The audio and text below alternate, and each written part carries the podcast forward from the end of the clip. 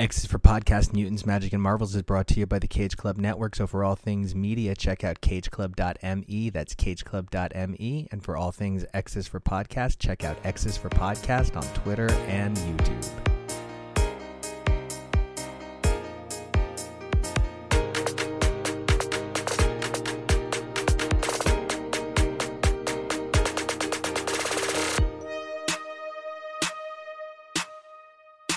Hey, everybody, welcome back to another all new X's for Podcast, your premier comic podcast for modern Marvels, Chronos Gaming Classics, and more. I'm Nico, and you guys can find me on Twitter and Instagram at Nico Action. That's N I C O A C T I O N. And I'm TK. You can find me on Twitter and Instagram at XNate, XGrayX. You can find the show at xsforpodcast.com and at X's for Podcast on Twitter. And we're here today with a really new mutants heavy kind of episode, and I couldn't be more excited. We're going to be taking a look at X Men Unlimited Infinity comic numbers 42 and 43, which focus on Cypher, a rather hot topic New Mutants member back in the day, and now a guy I kind of can't imagine Krakoa surviving without, before moving on over to New Mutants number 28 for an investigation of what's been going on in Limbo. Now, Limbo is going to be the common thread that brings us to our last bit of coverage Jane Foster and the Mighty Thors, numbers kind of 1 through 3, with a bit more focus on 2 and 3. But the thing there is somehow S'ym and Prometheum uh, take center stage. And it's really an interesting time to be an X Men fan, especially with the way the X Men are reintegrating into the Marvel Universe in major events like Axe. But, you know, specifically the New Mutants, I think that team was so influential on so many of us in this generation of X readers. Which is the thing that I recognize, but I am so one of the people in the minority in that. Just because of how I got into comics and comic collecting, I am firmly a Generation X kid all the way through. Those are the teens that taught me how to be a teen mutant. And it wasn't until a lot later that I was able to get my hands on old New Mutant stuff and really appreciate the groundwork that Claremont and Sienkiewicz laid with that book and get to understand what, like, my partner Jake, who's everybody has heard on the show, is the biggest New Mutants person. And it was just not something that I got in my soul because I wasn't a kid that was looking up to these kids being raised at this mutant school. But it's really been a privilege as an older person to get to read these stories and have access to all this stuff now and get to relate to people for whom this was a really big deal. I mean, there are so many people who are younger than I am who feel this way about the Academy X kids, which again, by that point now I'm too old for them, so I don't really look up to them. I think they're really cute and cool. But it's so amazing that no matter what the team is, you can understand the teens resonating with the kids that are collecting comic books for the first time at the time that those teens are the X Men school kids. I totally hear what you're saying. I really do think your generation of X kids imprints on you because for me, it is the original New Mutants kids. I was lucky enough to have a pretty near complete collection of the title kind of, you know, handed to me from my dad. And so for me, the New Mutants kids growing up were as vital as the Uncanny X Men. I would interpolate my collection trying to use, you know, back ads and in house ads to try and build out a, a, story. And I would just know to have everything caught up by the next crossover. And the New Mutants kids, you know, there was something about Sam and Berto that really represented sort of like an idealized sense of freedom and camaraderie and the idea that Sam and Dani could lead together. There was something really magical to me. And a number of these characters were actually from other places, not just the New Mutants. Karma made her first appearance in Marvel Team Up number 100, a story featuring work by Frank Miller. The B story to that issue is, of course, one of the most famous Black Panther storm moments from prior to their marriage. A lot of fans cite that as a really great example of their ability to interact early on. From there, we have characters like Illyana and Cypher, who did make their debut in Uncanny X Men before officially joining the ranks of the New Mutants. And Gen X kind of had that same thing going for it, where you had Jubilee and you had Paige, both of whom, you know, had a bit more history than just the Generation Next crossover. And, you know, Jubilee is a great example because I started collecting comics before the cartoon came out, but I was very young and there was so much stuff that I did not understand. And the cartoon really allowed me to kind of get the basic beats that I needed to then read the comics and understand who everybody was. Jubilee really is the anchor character for that. So to then go from having her in that position as I'm starting to understand how all these characters interact, one of my earliest like comics really resonating with me moments is actually,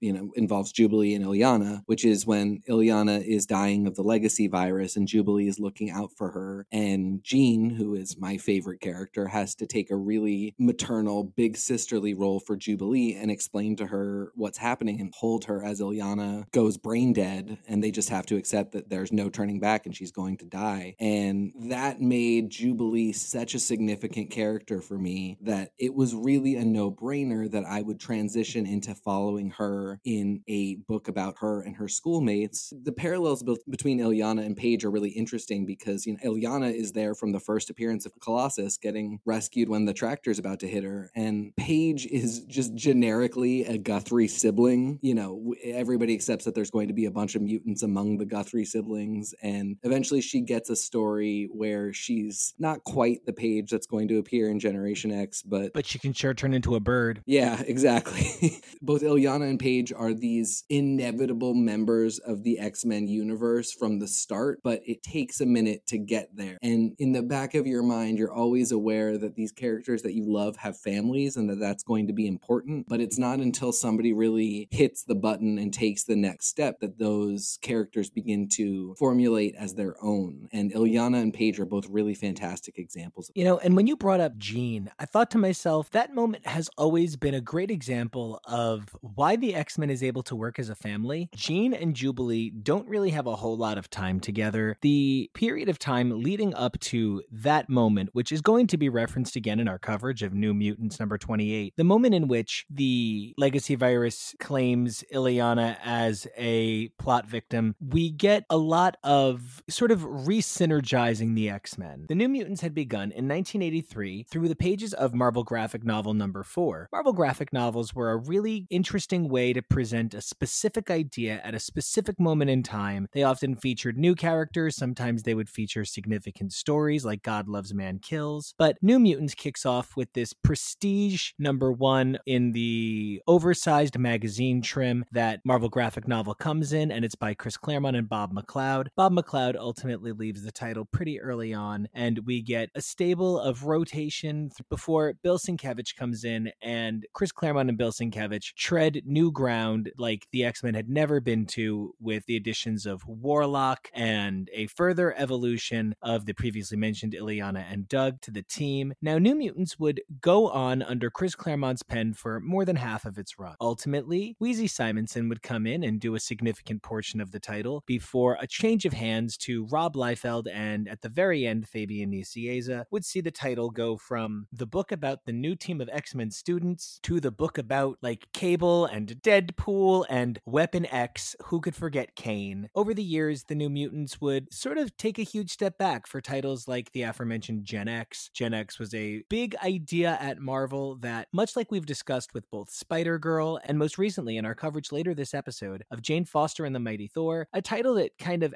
outlived the expectation on its celebrity. The New Mutants would appear in the pages of New Mutants Truth or Death 1 through 3, an Illyana kind of centric, focused, targeted miniseries that came out in the 90s. It was sort of part of the Ben Raab era of Excalibur. That was a big time for miniseries and little events like that. The New Mutants would return with New Mutants Volume 2 in 2003 and 2004. Now, that would give way to New X Men Academy X, a title that I love very much, which would also see the New Mutants become the name of a squad. Now, okay, Teak, to put a little a little something on it, you know how much this run means to me, and just what a big New Mutants Volume 2 New X Men Academy X fan I am. What is your relationship with the team? I know you said like they were a little bit after your time, so you see them as cute kids, but you know, for me, I was 18 when that was coming out. They were just two years younger than me, and I could really see a way in which I could kind of pretend. Did you have any kind of connection with them, or have you developed a connection with the New X Men Academy X kids since? You and I are a year apart, and in this case, it is a year that ends up making a ton of difference. For you, this is coming out right at the end of your senior year, and you're at the end of high school, and you can look at a book like this and think of this as like the kids that you know that are a little bit younger than you in high school that you think, you know, have a lot of potential that you would be friends with. You can even see yourself kind of in the group, but it's a, you know, you're a little bit older, you're you're about to go on to other things. For me, it's the end of my freshman year of college, and I am mentally as far away from high school as I can possibly put myself. It is a world that I have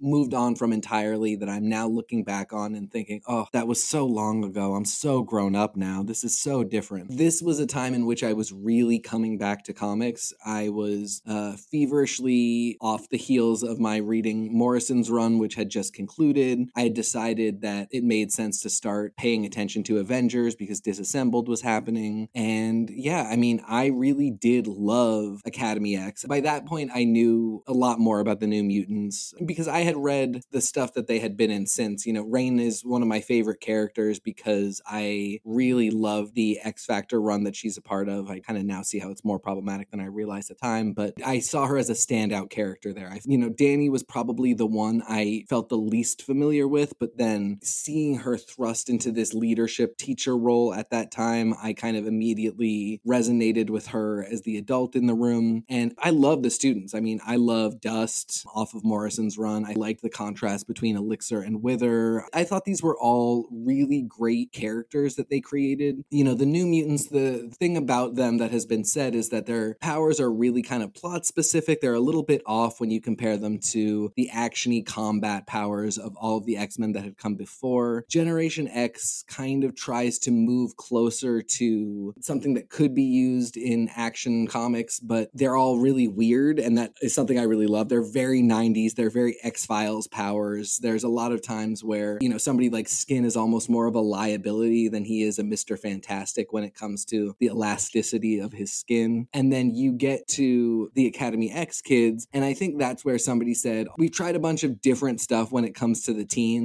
Let's just do some standard, active, powerful mutants. And also, let's expand the background characters that we see in the school so we can have some people that don't have the flashiest, most fighty powers. And we can establish that, you know, this is a school. There's a diverse body of students that we're going to follow. But the main students that we're going to follow are going to be pretty solid action heroes. And that is something that carried these students through not just the new X Men Academy X book, the new X Men series that came after, into, you know, things like uh, Second Coming, Messiah Complex, Messiah War. These kids ended up being part of it the whole time, experiencing some insane traumas, but always being formidable and plausible in fights, such that they were able to stay at times that I feel like for the New Mutants and for Generation X, it sometimes felt less plausible that they would be a part of the action. That really is a major factor of that initial run of New X Men Academy X. As I mentioned, New X Men Academy X spins out of the pages of New Mutants Volume 2. New Mutants Volume 2 spins out of X Men Unlimited number 42, which has this amazing Emma Frost cover. It sees Dani Moonstar in a kind of starring role, pulling together a new school, and it ran parallel to New X Men. The end of New X Men, roughly everything from the end of Riot at Xavier's through the end of Planet X, is on a very clear, tight timeline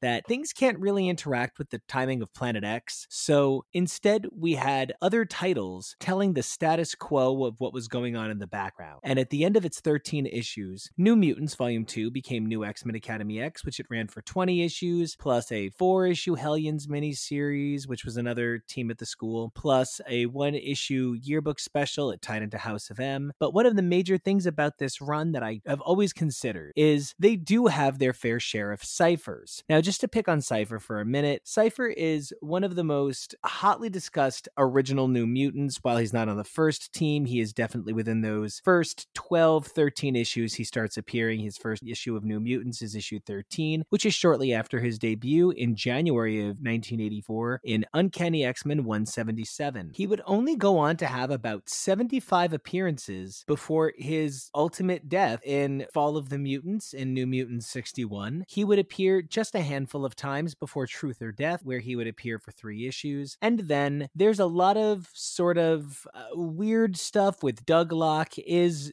Doug Douglock this character that clearly looks like Doug but is all techno organic virus? Is it Doug? Is it Warlock? Is it their fusion? And, you know, all said and done, it's Warlock really influenced by Doug. At that point, we find out that Doug is still pretty dead and he doesn't make his big comeback till Necrosha. And that's in 2009. So Doug managed to stay properly dead from March of 1988 until roughly December 2009. That's a really long time to be out of the cultural zeitgeist, giving the world a chance to change and react to the character a little bit more different. But in that time, yeah, we did see things like the idea that characters like Cypher do have a place, just not in the tactical battle team. What is your relationship with that sort of Cypher was dead for 20 years before returning in the pages of New Mutants by Zeb Wells? Cypher is kind of always a Gwen Stacy to me. The exception, of course, being Douglock, which just complicates things so much because it would make much more sense if it was in some capacity Doug reanimated fused with Warlock and the idea that it is not Doug at all and it is basically just Warlock. It makes it so that Doug being dead is a much more significant thing and it has gone on a lot longer, which in some ways is special, in some ways, you know, it because you had to give the explanation in the first place, it cheapens it a little bit. But I do remember thinking, especially after Morrison's new X-Men, that the way we conceive of how mutant powers might work is so much more expansive than it was in the 70s and 80s that a character like Doug becomes a really interesting one. And this is a thing that you and I have bonded over because I really do think there are primarily two schools of thought. One being, you know, Doug's power is that he can speak and understand any language basically as soon as he encounters it. And that's it. He, you know, if they meet aliens, he can speak to the aliens, but it's not a telepathic power and he's not somehow going to become a telepath on the scale of Xavier. He can't, you know, speak weapons or anything like that. And on the one hand, I definitely agree. On the other hand, I love that when he came back in Necrosha, the first thing that they have him do is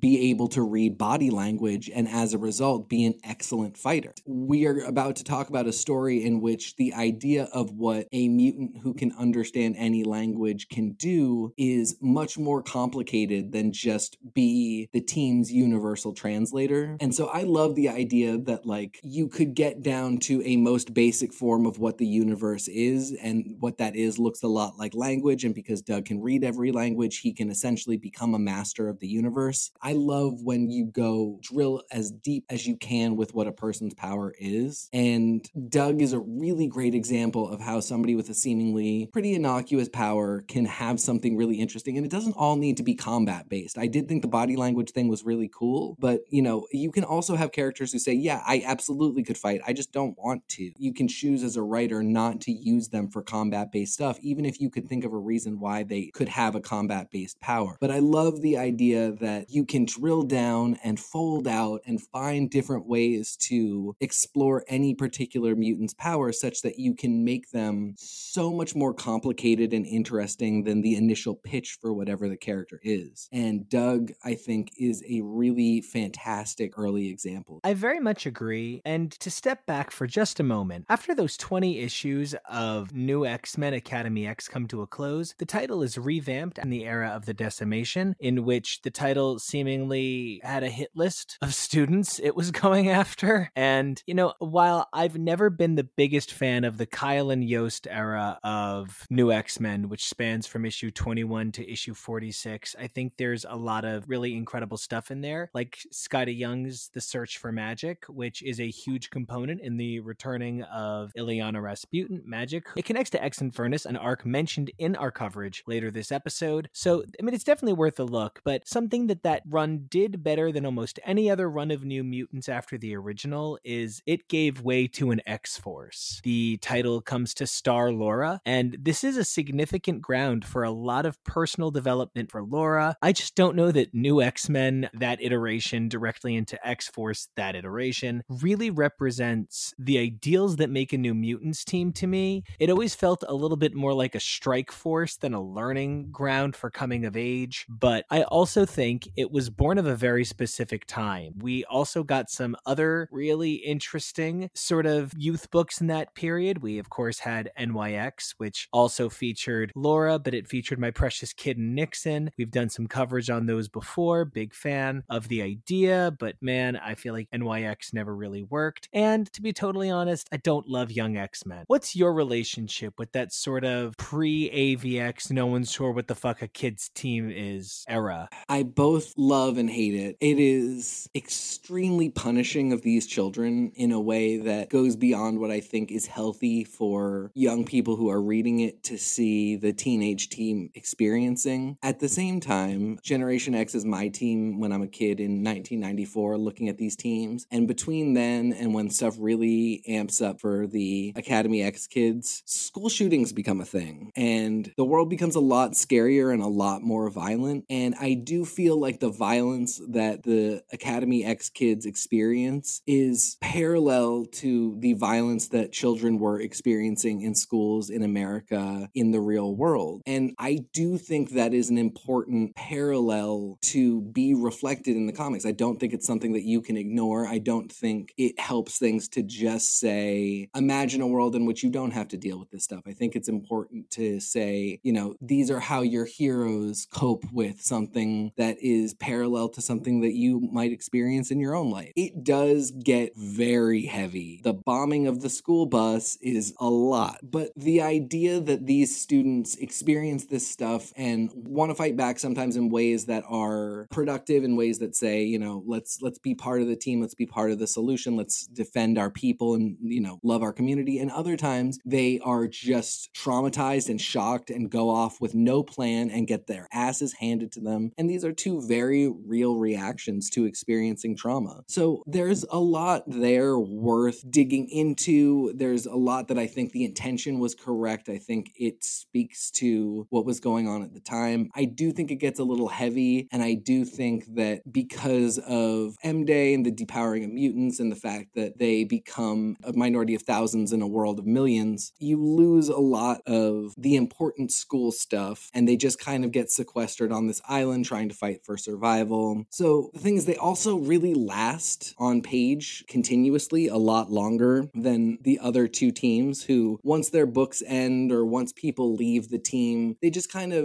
float into the ether and a few people stay. Like Cannonball stayed around a long time, but characters like Moonstar you would lose sight of for a while. And a lot of the Academy X kids, from the time they first appear until, I mean, for some of them, it really goes like almost to Krakoa, that you generally know where they are at all times. And in that way, I think I'm, I'm happy that these characters have had such a long life. I just wish their school years were a little more schooly, for lack of a better term. I get it. In part because the term New Mutants is meant to represent sort of the banner of youth in mutant culture, but at the same time, it's become so synonymous with one specific group of people, such that it's really difficult to move that what is the teen team book vibe forward. We've seen some recent attempts with things like Children of the Atom, and I guess in some ways, we've also seen attempts to showcase the youth of Krakoa in X Men Green, but I certainly would not refer to X Men Green as the teen team. So when you're stuck with a world where it's hard to really use the New Mutants book to focus on actual schooling as a result of the fact that oftentimes when the book is called New Mutants, it stars 28 year olds, I think you do find that sort of difficult place where we need to be careful about the way we use the word new. Now, of course, New X Men, it did ultimately, you know, giant size X Men number one levels of revolutionize the line. So, New X Men's use of new is really smart. New Mutants' use of new is a little tricky, especially from that 1983 debut, since in so many ways, New Mutants, even back then until the Sienkiewicz years, felt a lot like, oh, more X Men skews younger. So, I think putting these characters in books like X Men Unlimited, like they did with this Cypher story, I think it really is a better use because I am challenged terribly by the idea that these characters can't escape this moniker of new.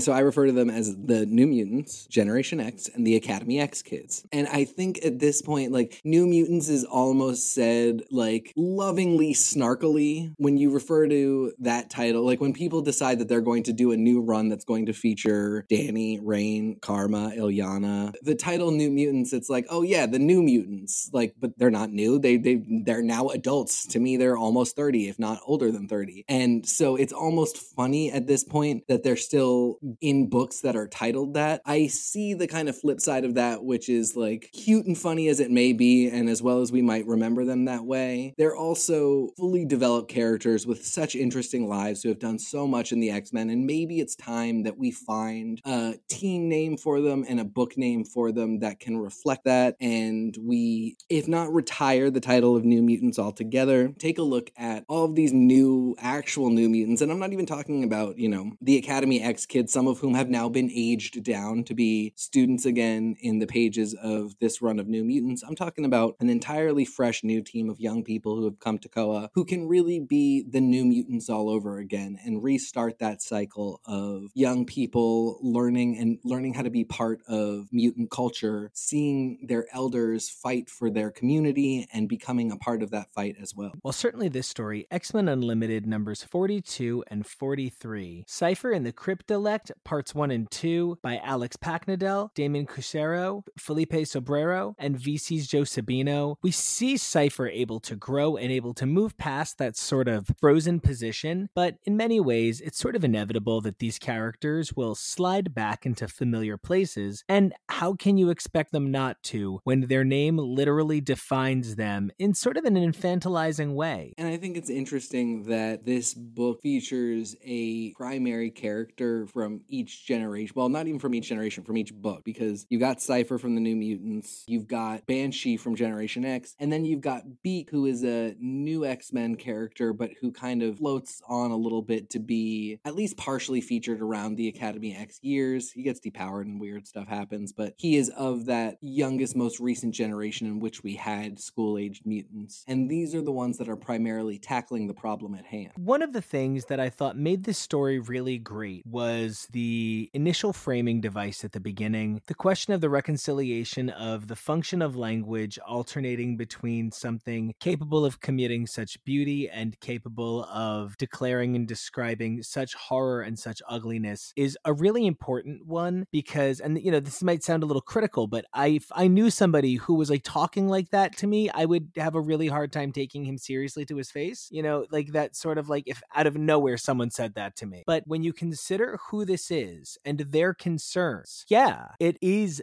that level of import and seeing that sort of internalization of what matters to Cypher as an adult as someone in a marriage with a hyper codependent relationship that's totally healthy. There's nothing wrong with codependence if it's, you know, symbiotic and you both help each other grow. I think, you know, that really was the right way to get me to understand that we are discussing matters of significance. You know, this is the foundation of something big. And Cypher is, to me, always going to be a character that when he appears like this, my ears perk up because we know that he is the through line between the mutants and the island. And on top of that, he is working with his partner in many ways, Warlock, to create some sort of other connection with the island that involves techno organics. And we don't know how this is all playing out, but we know that Cypher is a key player and he is playing his own game that really subverts the rules that Xavier and Magneto and the Quiet Council have been trying to lay down, that Moira was attempting to set up. He is a power player, and I, in some ways, really appreciate that the writers are not abusing that and using him as a deus ex machina too often. And when they do, they do it in a very tongue in cheek, kind of fun way that speaks to who Cypher is as a younger person among all of these older people that think that they're making all the rules. But seeing him in the context of an unlimited story, which I think, while the X Men's line of unlimited stories have been treated on the whole really well by editorial, we still know that these are not published stories. They are kind of off to the side a little bit. We don't have a lot of information about readership or how people respond to them. So they are a little bit siloed, which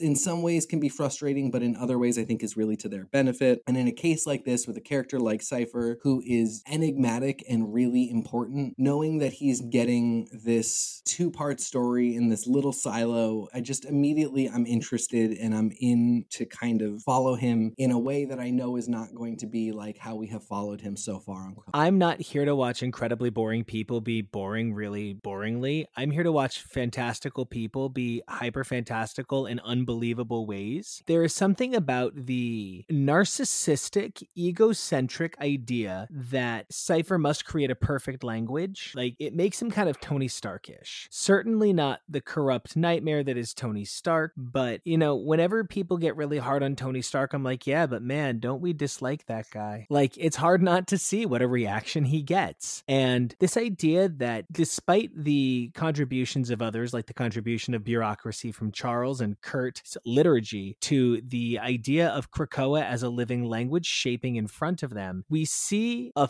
flawedness to Cypher's ego. And like, that's a huge step up for Cypher. I'm not being insulting of Cypher, but frequently the character isn't given the room to be this sort of multifaceted, multi layered, and dynamic. So I'm kind of here to celebrate that in some ways. I think, you know, this desire to de- design an incorruptible language, while totally noble, this idea that he wants no one to be able to do anything with what he is creating in any way other than the way he wants it to be used, that is not the nature of art and already makes the idea of what he's trying to infuse into this language to make it superior at odds with the goal of infusing it. I think that that really speaks to this position that he has taken up where he has the ultimate bird's eye panopticon view of everything that's happening on Krakoa. And I think he sees that he is responsible for things in a way that nobody realizes. And I think that's really cool for the character, but I think you're absolutely right. It is something that you, it will shine a light onto your flaws. If you decide that you are somebody who is going to have to play the role of knowing best and not participating in a democratic process, the nicest thing you can say, and you want to say it about somebody like Cypher, is you are kind of missing out on a lot of the point. And I like that Cypher, while doing things like subverting Charles and Moira in ways that we really root for, is himself not a perfect person. You know, he's got his best friend who we love, and we, he's got his super hot wife, which is just a fucking hilarious through line since X of Swords that I think is, again, a really awesome piece of character development for him. These are all things that we love and we cheer on, and we love to see that he can communicate with the island and he has such a big role. But none of that means that he is beyond reproach, that he can't be a flawed character, that he can't make mistakes, and that I wouldn't still root for him in the face of him making a really dumb mistake, and that I don't still root for him when I see him make a rather facile one that isn't going to have a ton of consequences in the pages that we're reading, where he just kind of doesn't necessarily get that he can't be the one arbiter of language. It is an incorrect thing to think, but in no way does it make me think, well, now I'm fucking done with Cypher because he doesn't get it. Yeah, it makes me like him more because he's not just Robo Brarian. Like, he is like a whole realized person. And you know, he's not the ultimate paladin knight of goodness and he'll he'll save everything and he'll make the right language and you know, just write him as the hero that we all need. Yeah, this is a level of flaw to his thinking that I really appreciate seeing. But you know what I did not appreciate seeing?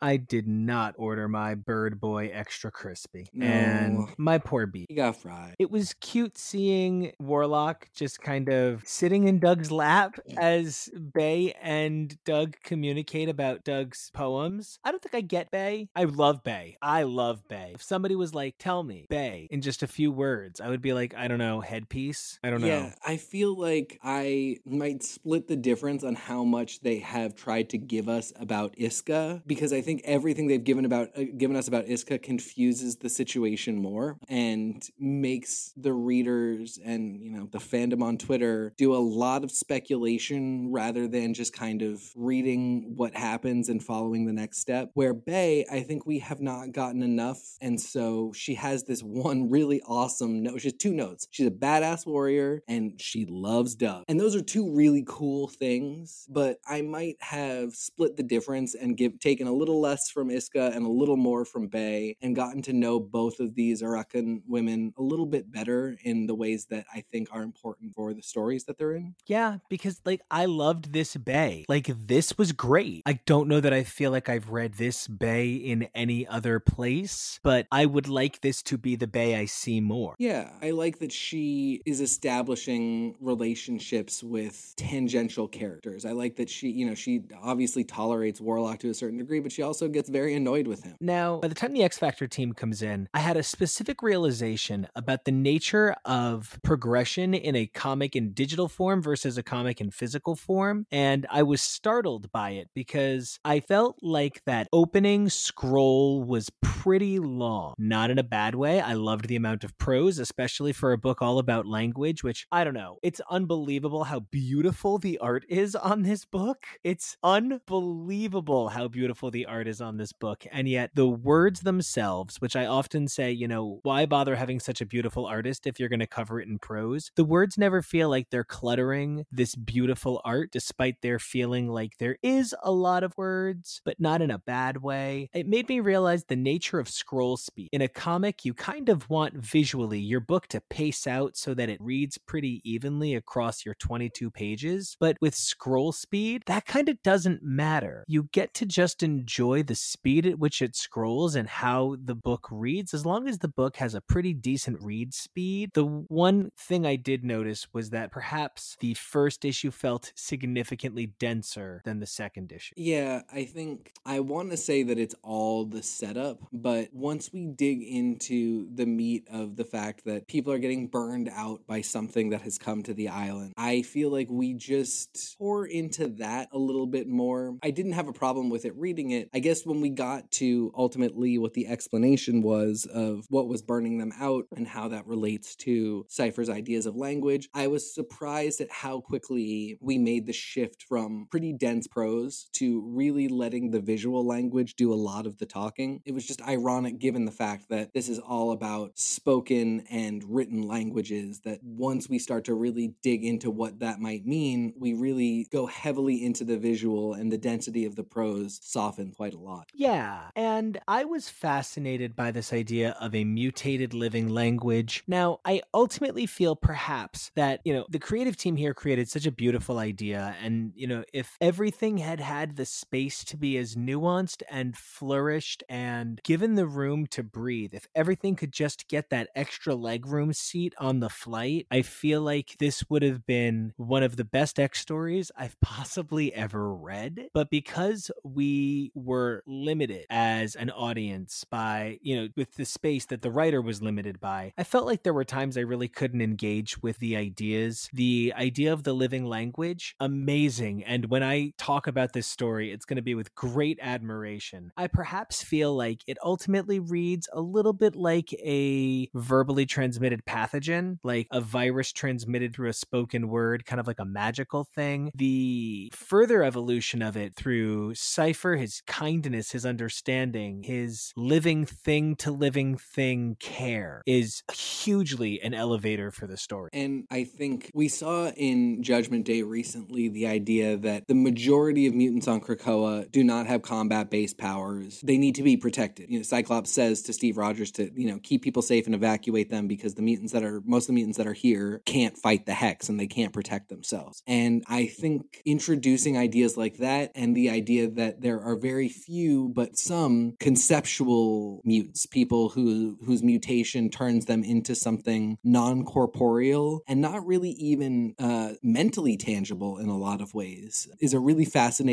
concept. Just like with how complicated Cypher's powers could become if you really explore them, mutant powers as a whole, the idea behind what somebody could develop as an ability, that has really expanded as well. And I love this idea of conceptual mutants. And, you know, language is something we all experience. It makes sense that this would be a conceptual mutant that could exist, and it works really well with Cypher. This is a mutant circuit in the making. If you let us, we could end up talking about this for a really long time, which speaks to the fact that maybe even just a third issue could have really helped this a lot. We've seen pretty few unlimited stories get just two issues. Jason Loo had a run that was multiple issues, but they were spread out in a way that for me didn't really work. And then he got one that was about Generation X, which is a lovely one off story. But I think that given that it's the reunion of the Generation X kids after a really long time, one really wasn't enough. We see a lot of success with three, four, four, five issues arcs in the X Men Unlimited line. And it surprises me that this particular story about Doug, of all people, was not given a little bit more. This two issue structure means that the Banshee Don't Speak, Warlocks Near Sacrifice to the Possession of Doug feels so fast. And when that first issue had all of that room to wax poetic so beautifully, it felt a little bit of a disservice to this incredible new character of Etienne, who also the art, you know, as I love the art. The art is so beautiful. The character models are so powerful in terms of physical structure. There's so many examples of terrific form and dimension. Something that's so important is proportion. Cypher needs to not be buff because then we lose a little bit of who Cypher is if he's just drawn the way that like I also don't like when Matt Murdock is drawn super buff. Like I like him strong. Cypher should be like hot jock gymnast buff, not like buff gymnast buff. You know what I mean? And like he And that's if you're being real generous with the body because again, Cypher just isn't a fighter. Like, you know, he's he's probably not doing that much exercise for athletics. Yeah, and there's nothing wrong with it if he does, and I think that's really great if he chooses to. But like a guy like Cypher, as we're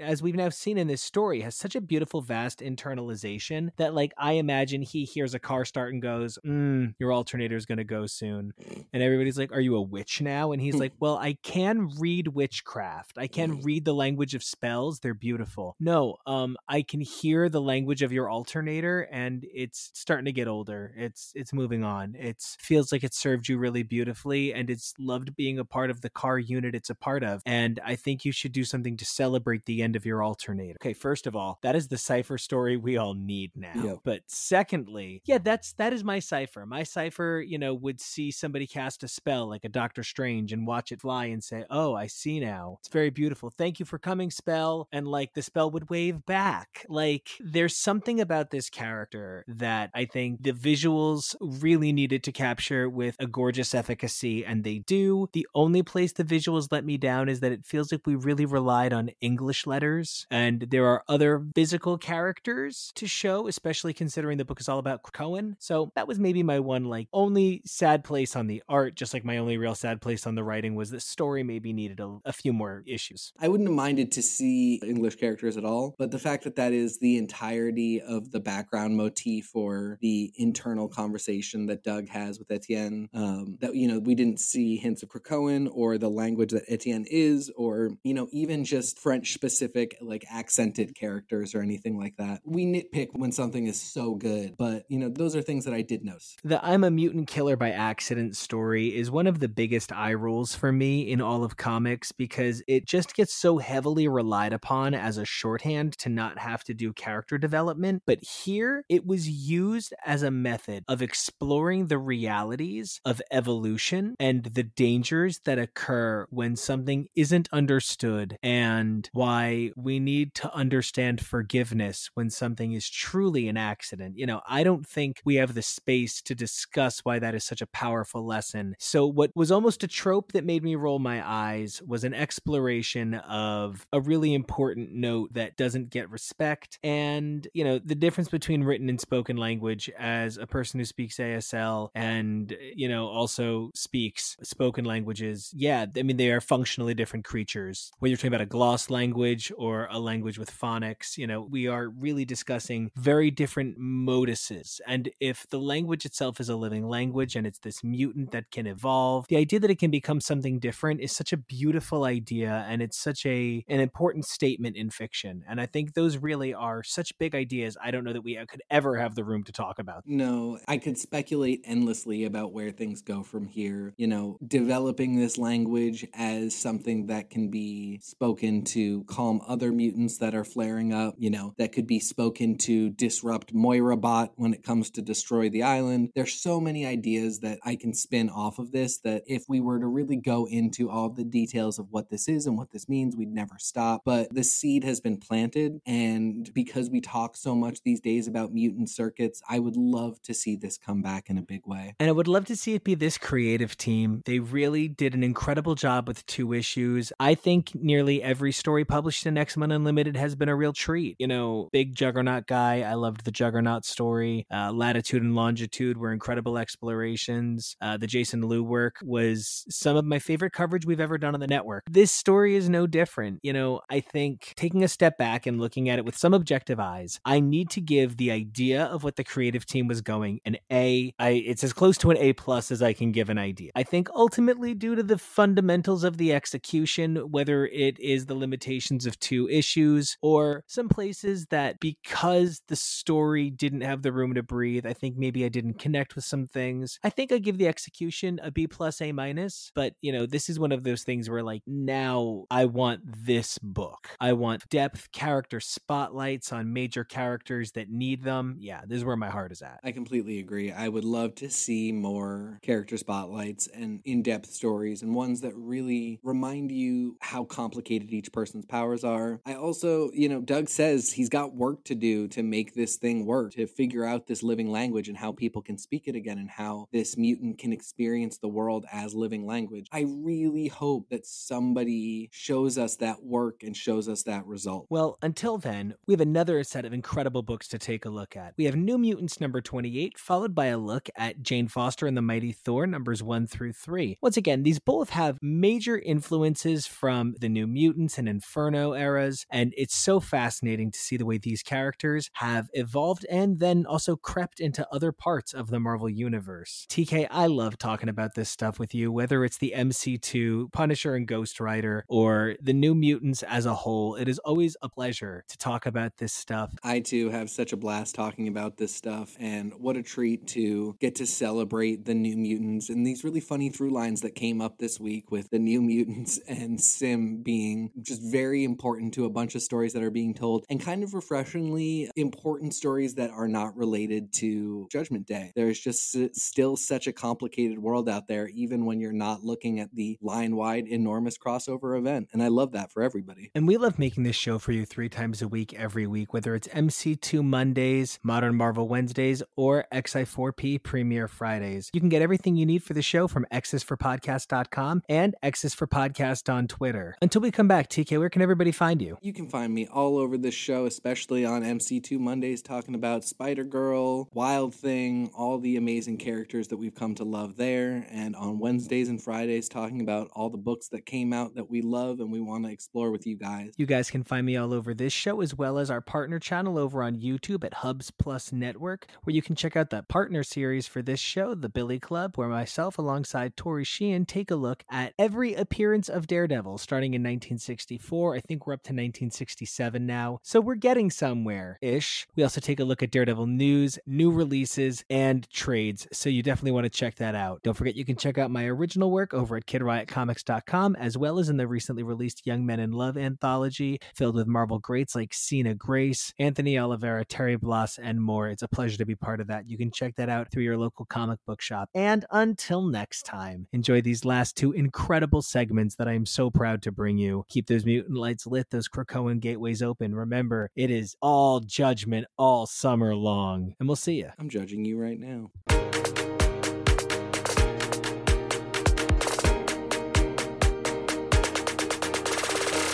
Hey, everybody. Welcome to another exciting segment of X's for Podcast. I'm Nathan. You can find me online at Desleroy Way on Twitter, where you can hear me talking about who is my favorite limbo queen. Everybody knows, but I didn't have a new Is she Jamaican? no, she's Romani, but she's just drawn as a German lady for some reason. And she has a really unfortunately close relationship with her brother, but that's Ugh. limbo queen. Some things never change. I'm Kyle. You can find me on Twitter and Instagram at Drantis82. That's D R A N T I S 82. Hello, it's me, Steve, and you can find me on Twitter at Howdy Duda. That's H O W D Y D U D A. And that would make me Raven, aka Dame Red Bento. And you can find me over on TikTok, Twitter, Instagram occasionally. And hopefully you will survive this issue, unlike Illyana Nikolaievna Rasputina, the secret queen of Limbo, who showed up after we had no even inkling that she existed. Woo! And I guess that means we're talking about New Mutants 28. This issue was brought to us by the talented Vita Ayala as our writer, Rod Reis as our artist for the main story, Jan Duursema is our artist for the flashbacks, our colorist on the flashbacks is Ruth Redmond, and VC's Travis Lanham is our letterer and production for this book. Does everybody have a favorite ruler of Limbo? I'll be totally transparent. My favorite ruler of Limbo was always Amanda Sefton. I have a soft spot for that weird girl who loves her brother. Are you sure you're not talking about Illyana? Their relationship doesn't get as bad as Kurt and his foster sister Amanda. Good old Yeah. Jermaine Stardust. That's my favorite limbo ruler. So, does anybody else have a favorite one? Is it Magik for everybody? Or, you know, is there any Belasco stands in this audience? oh my god, no. No. What the fuck? Like, I always thought of Illyana as like the true ruler of Limbo, but I personally am extremely excited to see what Maddie does with it. So I'm going to go with Madeline as my new favorite ruler of Limbo. There's a lot of potential for new ground. I think I'm gonna wait till the P comes to rest because this shell game has been going on real fast pace. And I never honestly saw Magik as the ruler of Limbo because she never wanted to be there. She took as many vacations and days away as humanly possible. I see Limbo as something that was forced on her, not something she wanted. So I really want to see if Madeline does something different. Yeah, I kind of feel the same way. I want to like Madeline in the position. I don't feel good saying that Magik is my favorite because how traumatic the experience was for her. I don't want to place that classification of, of saying that she's the best ruler for somebody who didn't want to be involved with it and had all that trauma as a lead up to becoming the ruler. I could see why she would never want to be the ruler of Limbo, really. Limbo is the place that stole her youth, her innocence. It's her abuser, like not Limbo itself, but that's where she was abused as a child. And she has to live every day with her abusers, which I love is the same story that we're getting told that why Maddie can't live on Krakoa. The parallels between Madeline and Illyana are so good and so rich, and it's amazing that nobody ever saw like the way to do this before. Like this is such a phenomenal book in so many ways. It's very very smart. It is a bookend for closing off the threads of two stories that have been going since the 80s, definitively in a way that you almost never get in comic books. It paints a strong parallel between two women who have constantly had to be confronted with alternate versions of themselves that are hostile and kind of both of them have had to integrate those versions into themselves to make a complete person going forward for themselves. It's about two people who've had their agency taken from them and had to reclaim it through bloody violence and occult magic. There's there's so much here and the story works so effectively not only for closing off the threads of Magik being tied to limbo and Maddie being tied to her violent past, but also the transfer of power between them ties that parallel so closely together and is a brilliant move going forward for giving the characters both new leases on life. It's astonishing. Absolutely. And as much as I had problems with this issue, I also did like this issue because, well, I, I like this whole arc because it's finally examining the victims. And I think for a long time, you know, Maddie was just a victim, but without agent, without power, without her own story. We've always just been told, oh, she's the most dangerous thing to mutant kind. Oh, she's violent. She's out of control. And it's like, bitch, she has been controlled. Horrible things have been done to her. Like, she has to be constantly navigated by men. She has not been given her own agency. And then she was forced to survive and, and work alongside and be in the same place as her abuser who created her. She's been called so many horrific things. Like, yeah, of course she doesn't want to be on Krakoa anymore. That is just an abusive place where her abuser is held in higher regard than she is. And I want to know how many people have been victimized in real life and then had to work right next to their abuser, and their abuser is treated so much better than they are. So for that, I will give it some accolade. It is really interesting as well how Cyclops Cyclops seems so much more comfortable working alongside Sinister, despite being victimized just as much by him, if not more than Maddie, uh, just because of Yeah. how long he's been tortured at his hands. But not only is the difference between Scott and Maddie that Maddie is a woman and Scott is a man, and there are different expectations placed on both of them for how they're supposed to deal with their abusers, but also, like, I mean, she didn't have anything before him. You know, Scott, at the very least, has things outside of Sinister. He's got his family who are from before, he's got Jean who is separate, and for Maddie, like, Scott's family and Jean are just compounding the injustices and indignities on her just by their existence. Why is Dani Moonstar being so hard on Maddie Pryor over everyone else? Even Colossus, who was part of that original Outback team, is able to say, okay, Maddie, we can move on. We can forgive and forget. And Dani Moonstar is just still like, no, no, it's not a good idea. I feel like Dani Moonstar under Vita Ayala's pen has been somebody who always thinks she knows better than those around her. I don't think this just to Dani's character, but I think it makes a lot of sense with her long time as thinking of herself as a leader of the New Mutants and of various teams and her leadership role. But she didn't want to face Cosmar's problems early on on her terms. She just thought, you know, like you should just be happy with the body that you have because this is you're a mutant and you're beautiful, regardless of how it makes you feel. She did the same kind of thing with Rahne several times by not taking her as seriously as she should have with the Shadow King. She couldn't accept the Shadow King as well or change with him. Her treatment towards Anole as well, and like even the Jersey Devil out in Otherworld, Dani spent a lot of time being like, well, okay, I guess it's okay if you hang out here in Otherworld as long as you check in with me and as long as I give you permission. There's a lot of Dani as this character in Ayala's New Mutants that is somebody who always thinks she knows better and often doesn't trust taking risks anymore or anything that might be dangerous. And I think that's something with how Resurrection may have changed her mind, but also maybe the events of like Rose and Canny directly before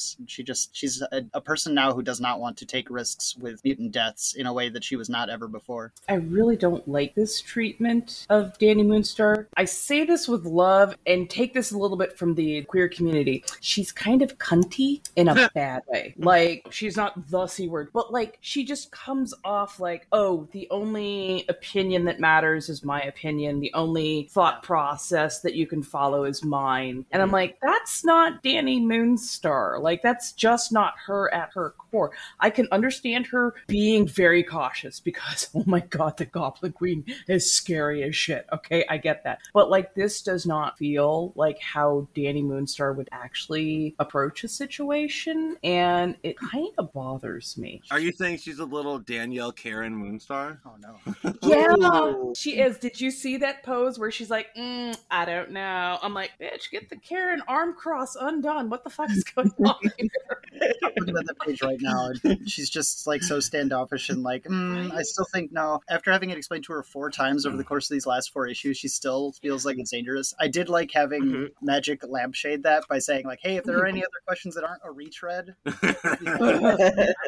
Well, Yeah. they've been, they've been together for what weeks or months now. Like you would think, in all of that time in limbo as they are training, that they would have talked and started to understand each other better. But it's like they've been in separate corners of that cave, just not at all talking with each other. I'm like, even if you don't like it, this shit should have been handled weeks ago. And it said you're still bringing it up at the same old harmonica song. But she's been distinctly untrustworthy, specifically of two people who have really victimized the New Mutants in the past. So I understand why she would have a hard time letting go of like the Shadow King and Madeline Pryor as the Goblin Queen. But what's funny is like I don't know, Madeline Pryor wasn't even like the main victimizing force during Inferno. It was N'astirh Yeah. in a lot of respects towards Magik. Yeah. And Magik herself was the victim of all of that. So it's it's really strange that she's so hard on Maddie. It fits with how she's been in this run, but it doesn't necessarily fit with the Dani in my head all the time. Mm.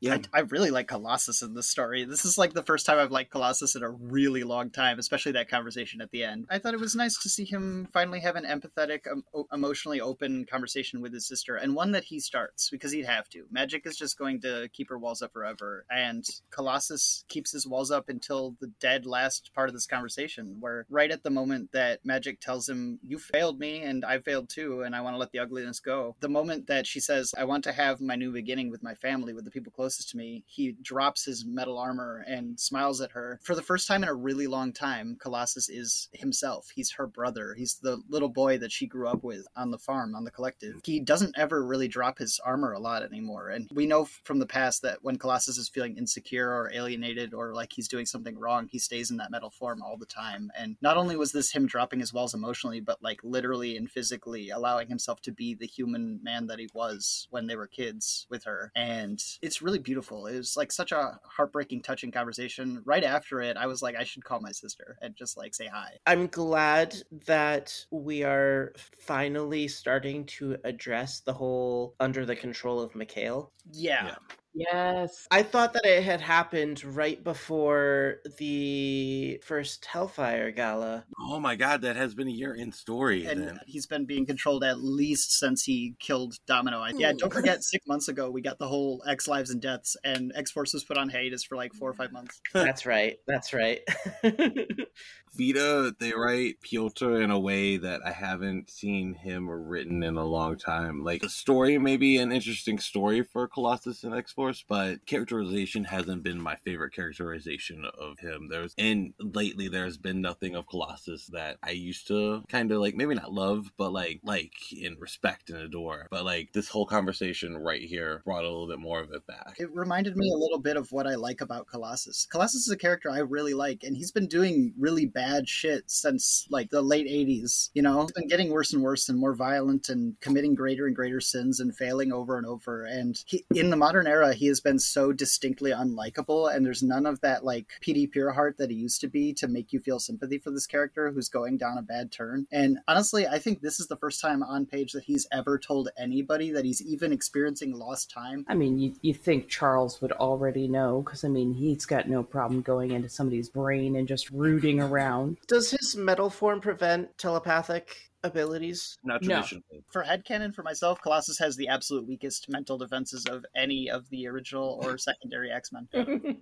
He's the quintessential himbo. So, like, he is super fucking strong. He's, as so sweet as sweet. pumpkin Mhm. pie. Like, he's an amazing artist. He's just a sweet Russian farmer boy who I want to plow my field so badly. Anyways, he has the soul of the poet. So does Raven. He does not have strong defenses against magic or mental manipulation. Like, Hell, regular manipulation. yeah. I love the journey that Maddie takes, but the journey that Illyana takes is the heart of it all. How do we feel about her final form that she evolves to after this beautiful Sailor Moon esque magic girl transformation scene where, like, you could literally hear her say moon power limbo? In the name of Limbo, I'll punish you! I love the transformation, but I was hoping for a little bit more change in the costume. I was hoping for more than just a reskin of the current magic outfit. she got a base level New Mutants outfit out of it, and that was it. I was so pissed. I love that outfit. I think it's good. Magik finally has pants, and the boob window is reduced to a pop collar. So I know a lot of people who wanted She that. are still has midriff, and it looks plain as fuck. You give me a Sailor Moon transformation, I want a Sailor Moon outfit. That was a lot of gold armor. There should have been shining and amazingness, and it was supposed to be a representation of herself. It looks like it came out of her closet back on Krakoa. Jumbo Carnation would be so disappointed if he would throw himself from the cliffs of Minsk. Now, I like the main, I like the baseline New Mutants outfit. For like, if she's hanging out at the Akademos habitat, I think this is a really fucking cool outfit. I think it's awesome. I think it takes the character to something that is both classic and a little new for her. The the armor itself is, I, I don't like as much. I agree. I don't like the gold color. I think it should have been like the silver Soul Sword armor from the 80s. I wish that she had like the full crazy, like the big old horn thing and the whole armor. I'm not mad at the color. I'm mad at the fact that it is such a basic ass look. I'm like, you you did all this build up for this really basic ass look that looks like it could have come out of her closet on Krakoa. Like magical transformation, motherfucker. The the panel doesn't really look like Rod Reis art either, which is strange. I'm sure it is Rod Reis Yeah. art. It looks very different. Illyana looks taller. She looks like her body shape is a little different. The the line work looks a little more house style. It's it's a little strange. I don't like the colors of it with the combination. It seems a little Rob Liefeldish to me for some reason. Ooh. But she has feet. Insult to injury. He does have feet. The use of the really bright gold colors to signify like it's so 90s in its symbolism that like gold is like a pure like armor kind of thing. I, yeah, I think the gold clashes with Mhm. yellow in a way I don't like. If the armor was still like silver, it would pop against the her baseline costume. And if, if it maybe had some more than just like skin tight, like Tony Stark armor, it would be cooler. Yeah, I'm totally down with her doing the New Mutants look. I absolutely love her new sword, though. I think Oh. it's absolutely gorgeous. I like the new sword. Can I ask whatever happened to the S'ym sword? Is this it? Or she made out of S'ym soul? That was a temporary construct that was, you know, destroyed and reformed. But I mean, that's why we saw her practicing, trying to find the right form for her weapon. So you, we see that she can still conjure like some sort of a soul weapon. They're just not strong and super connected to her. Which, oh my god, that little tank when she had the anime face. I laughed so hard at that. Like I like the flogger. I was like, yeah, girl, get it. She has a pretty interesting. little Xena chakra. Oh my god. I gotta say, I think Magik should either keep the S'ym sword or have a big ass fuck you anime sword because I don't like Magik with just like a thin little sword. I think she should have one of those big ass. There's no way you could possibly carry this gigantic ass buster sword. It's always a fun I, time. I would love to see it be a very mutable weapon because we've seen that she can conjure different forms. So I would actually love to see it as a mutable weapon that shows that she can grow and change and transform. I really hope she keeps the Sailor Moon as transformation every time she gets into her armor, and then she just like suddenly gives it to her other friends, and then like half the book becomes transformation scenes. Oh Lord, they all become magic scouts. where Madeline surprises older Illyana, who never thought that she would team up with Madeline because she didn't she didn't understand younger Illyana as well as she thought she did. Madeline just sneaking up on her and putting like a scythe. her her soul sword Oh. seems to be a blood scythe, and that is fucking sick. Yeah. She's just stabbing Oh my you. god, that was so Like, good. Illyana there is so fucking priceless. Extremely funny. Madeline's soul scythe. I loved it so Yeah. much. Thank you. I love your reaction to the Soul Scythe Raven. You're like, oh my god, oh my God. Yeah, yeah, yeah. I'm a whore for big fucking weapons that just do serious damage and look badass. I actually kind of liked older Illyana's outfit. I was like, hmm okay, yeah, I could get behind this. Queen Illyana looks like Illyana if she was in Otherworld. In Asgard, Yes. she looks like Enchantress Illyana. She does look a little bit like Enchantress. At first, I thought it was Amanda Sefton. Without the bangs, It's the, it's the Illyana Rasputin bangs. They rock. Also, she has like maggots, eeny or meeny, on her head. Who is the real Illyana? Because how many versions of Illyana have there been? Like, so you've got Illyana originally died, right? Then they brought her back. Then at the end of Rosenberg's Uncanny Run, we had Darkchild kind of went off into the sunset in limbo, and then we magically get Illyana resurrected. So we don't necessarily know what happened to the Darkchild because she could still be floating around in limbo. The version of Illyana that is real to me is the one that came back in X-Infernus. She's the one who got her soul back and reunited with the Dark Child then. So I don't know what happened between then and Matt Rosenberg's Uncanny, where she seemingly has died again, because I don't know why she would need to be resurrected. She was already back. Yeah. The child after the events of Inferno isn't isn't the real Illyana in a lot of respects. She's like a time displaced version of Illyana who wasn't the one that we knew. Yeah. Which has always been like why the Ex Infernus Illyana makes a lot of sense to me is because she's like that's the Illyana who died in Inferno, not the one who died in X Men 303. It's Girl. limbo. I mean, it's a place where souls go or, you know, demons are made. It's extra planar. So the fact that there can be more than one floating around, it, it doesn't squick me out because time, space, and paradox run rampant in those particular areas. And we've seen that time can loop back on itself and it doesn't run linear as it does with, you know, other parts of the universe. So, yes, they are all Illyana, but they are simply different aspects of her or different possible paths she might have taken. And sometimes you have to destroy yourself in order to find yourself. So, yeah. I really like that Limbo is like it's like if all the what ifs of your life were real all at once because you're living them all at the same time. Speaking of which, what did you guys think about that final flashback sequence with Jan Duursema and Ruth Redmond? I I think those are some of my favorite parts of the series because they harken back to like I don't know June Brigman and Glynis Oliver in the '80s, you know, working together. It's the flat colors are so nostalgic and beautiful, and they really pop against the page in a way that is like relaxing to my eyes. And the old style house line work is really beautiful. Uh, I really like that, and I like how it also, as you were saying, Raven, feeds into that idea that in Limbo all realities are one. Because we we even see that flashback to Cable for some reason, where Illyana's talking to Cable about when they were in Limbo about the book. I like that that's in here. I I don't think it really advances the story, but it just says, hey, remember when they were in Limbo recently? Well, that was now too.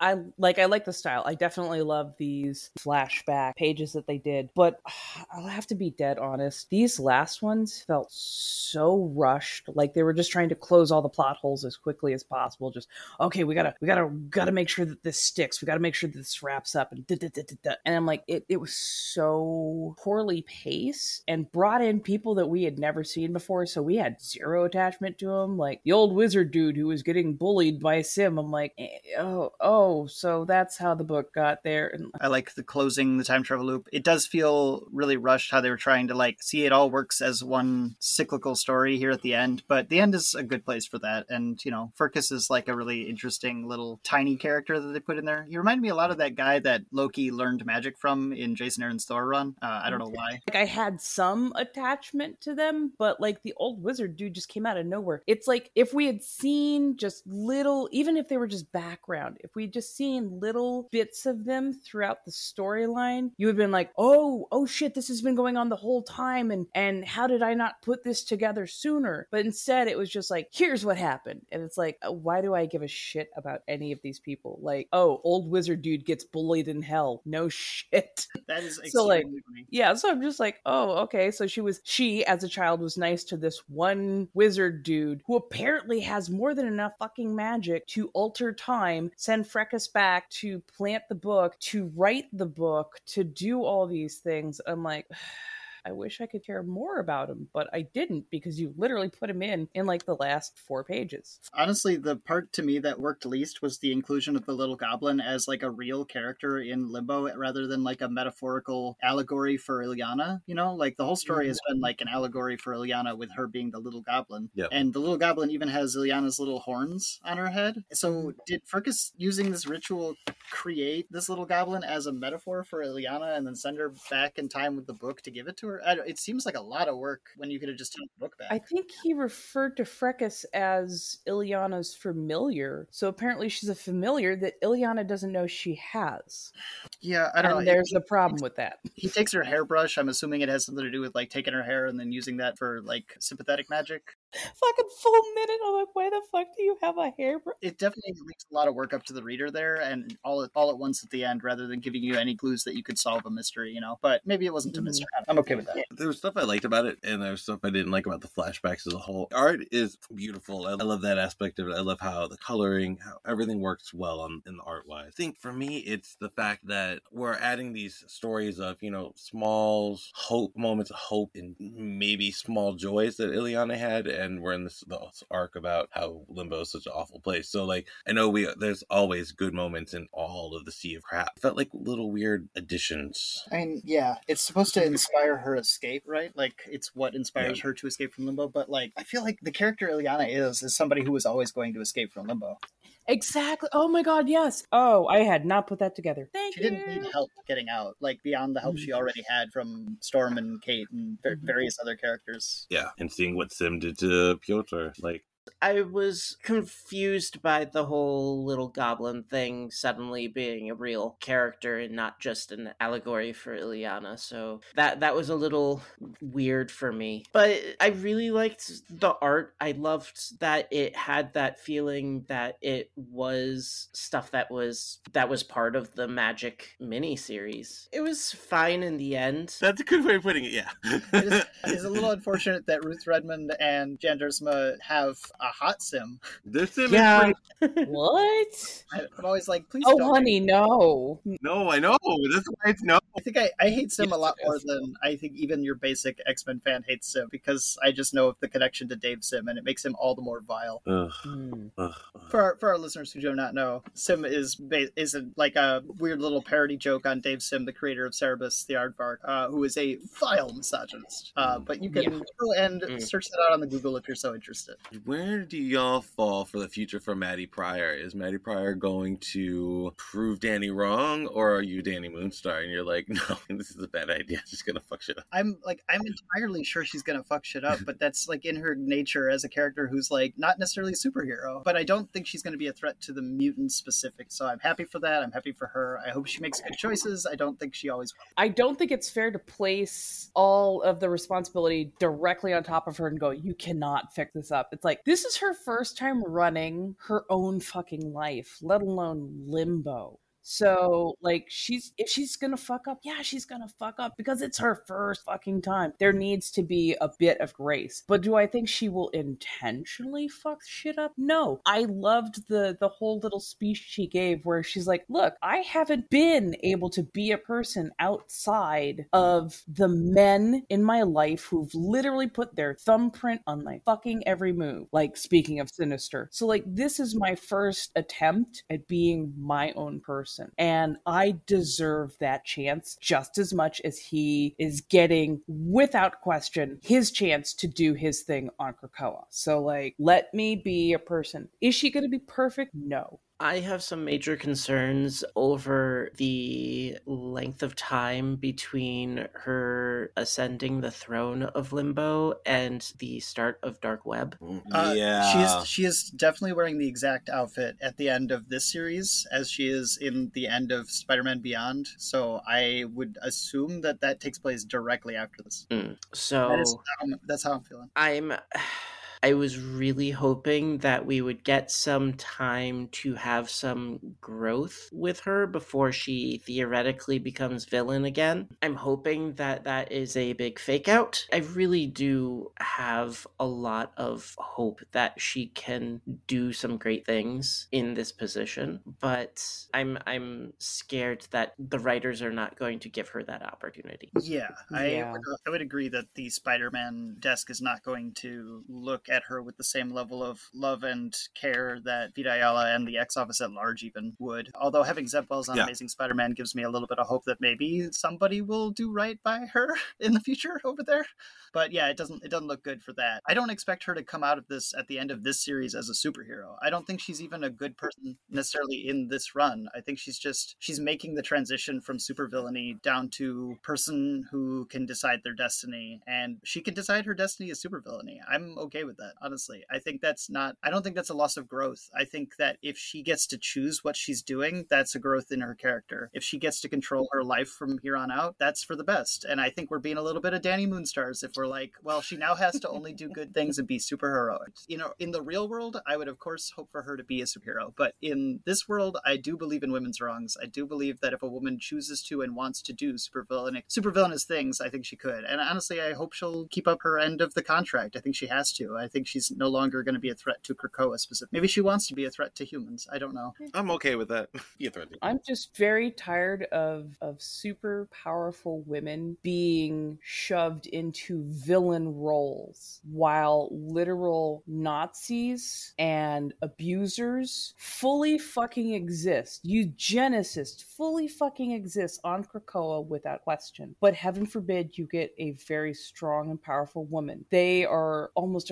unilaterally across the board shoved into some sort of villainous or or antagonist role and it's tiresome because it's mm. been done especially with Madeline's character. You can't expect a character to grow if when they finally get agency they get directly shoved back into villainy. Like they need some time to like fucking grow. I think you make a really good point there. I think you make a lot of really good points there. Yeah. What do you think about the possibilities for her then being shoved into the role of a villain at the the end of this series because she's the queen of hell. I mean, I know that Magik didn't necessarily turn into a supervillain as the queen of hell, and Madeline doesn't either, but I feel like the setup there, and especially the setup at the end of the series, doesn't really trend in a heroic direction. We've rarely seen people try to dive into like the day by day ruling of Limbo.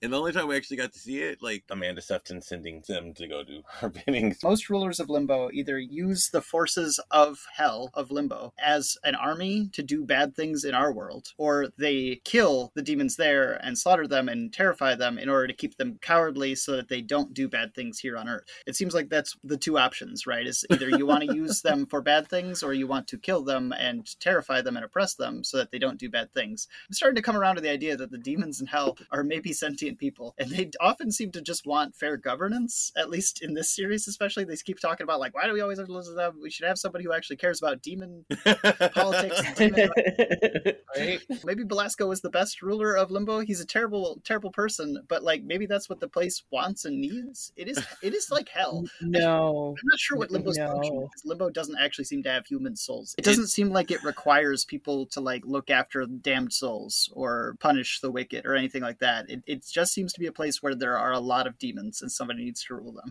But- Which I very much did not appreciate the pentagram. oh, I, I like that, but I should say the just like uh, occult demony pentagram things. I don't mind that, but it was a really, really lazy one. I'm a witch.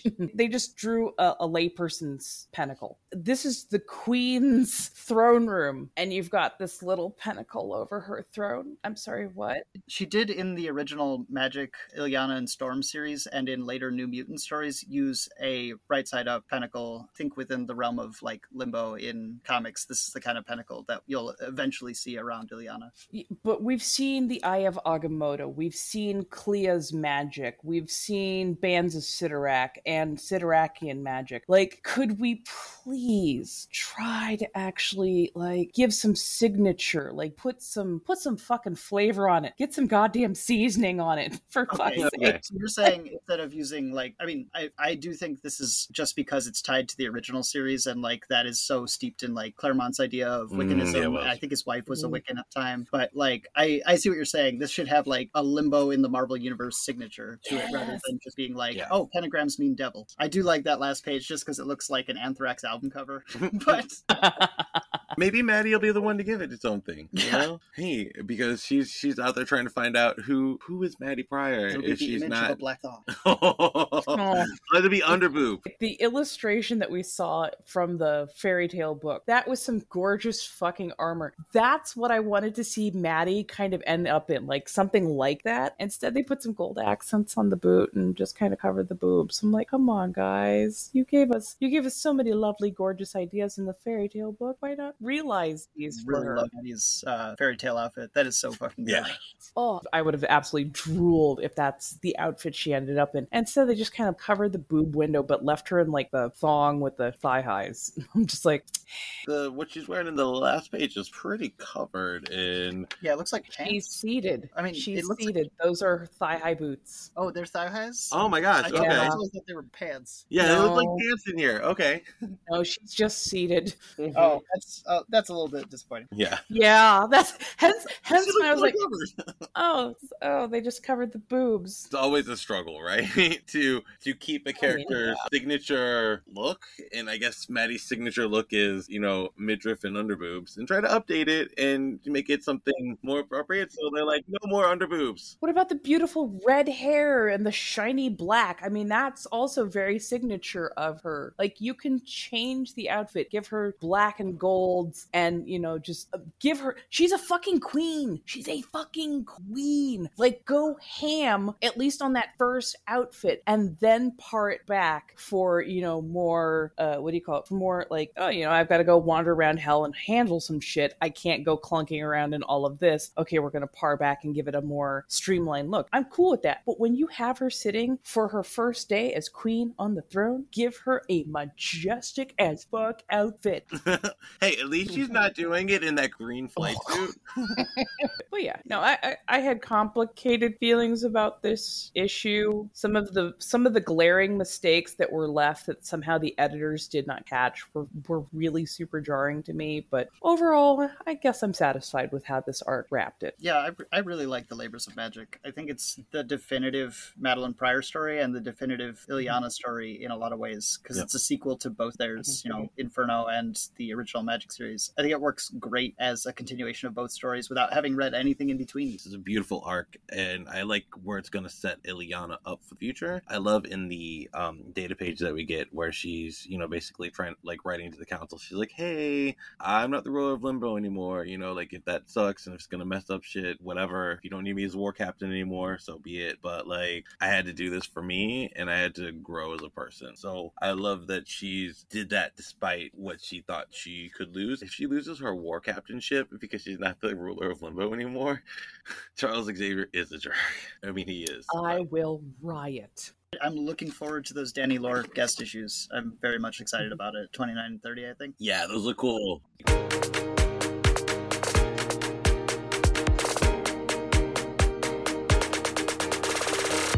Hey everybody, welcome back to X's for Podcast. I'm Nico, and you guys can find me on Twitter and Instagram at Nico Action. That's N I C O A C T I O N, and I'm transforming undrawn into all sorts of things. I'm Kyle. You can find me on Twitter and Instagram at Drantis82. That's D R A N T I S 82. And I'm TK. You can find me on Twitter and Instagram at xnateXgrayX. And as always, we hope you survive the experience, unlike S'ym's pride after fighting with the mighty Thor. So, we are here to continue our discussion of Jane Foster and the Mighty Thor. We're looking primarily at parts two and three, but you know, we're going to kind of take our eyes backward toward one a little bit here and there. Written by Torunn Grønbekk, with art by Michael Dowling and Jesus Aburtov, with letters and production by VC's Joe Sabino. There are a number of really terrific covers to this title. Uh, the main cover by Ryan Stegman. There's, of course, variants by Alex Horley, Jung-Geun Yoon, and Peach Momoko. This book really, I have some questions about it. I'm really glad that, you know, its legacy numbers 20 through 22 so far. It's really exciting. But I am. Okay, so we all kind of have to say synergy time, right? Like, this was clearly meant to be the Thor book at the time of the movie that has Jane in it, right? Yeah, it feels like that.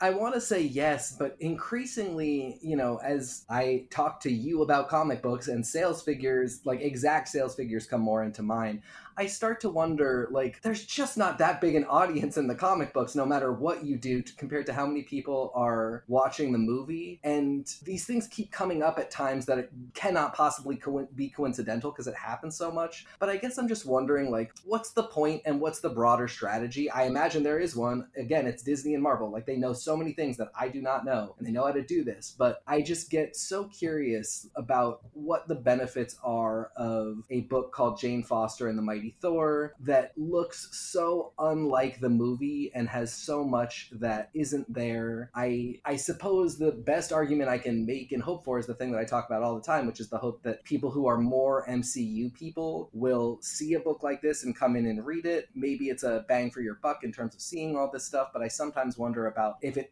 ought not to be stuff that is more recognizable to those people. Like those people have no idea who Beta Ray Bill is. I have a lot of questions. I don't hate any of this for sure. I think it's really cool and really fun. I hope Beta Ray Bill meets the Hulk at some point and he's like, I am Beta Ray Bill. And Beta Ray Bruce.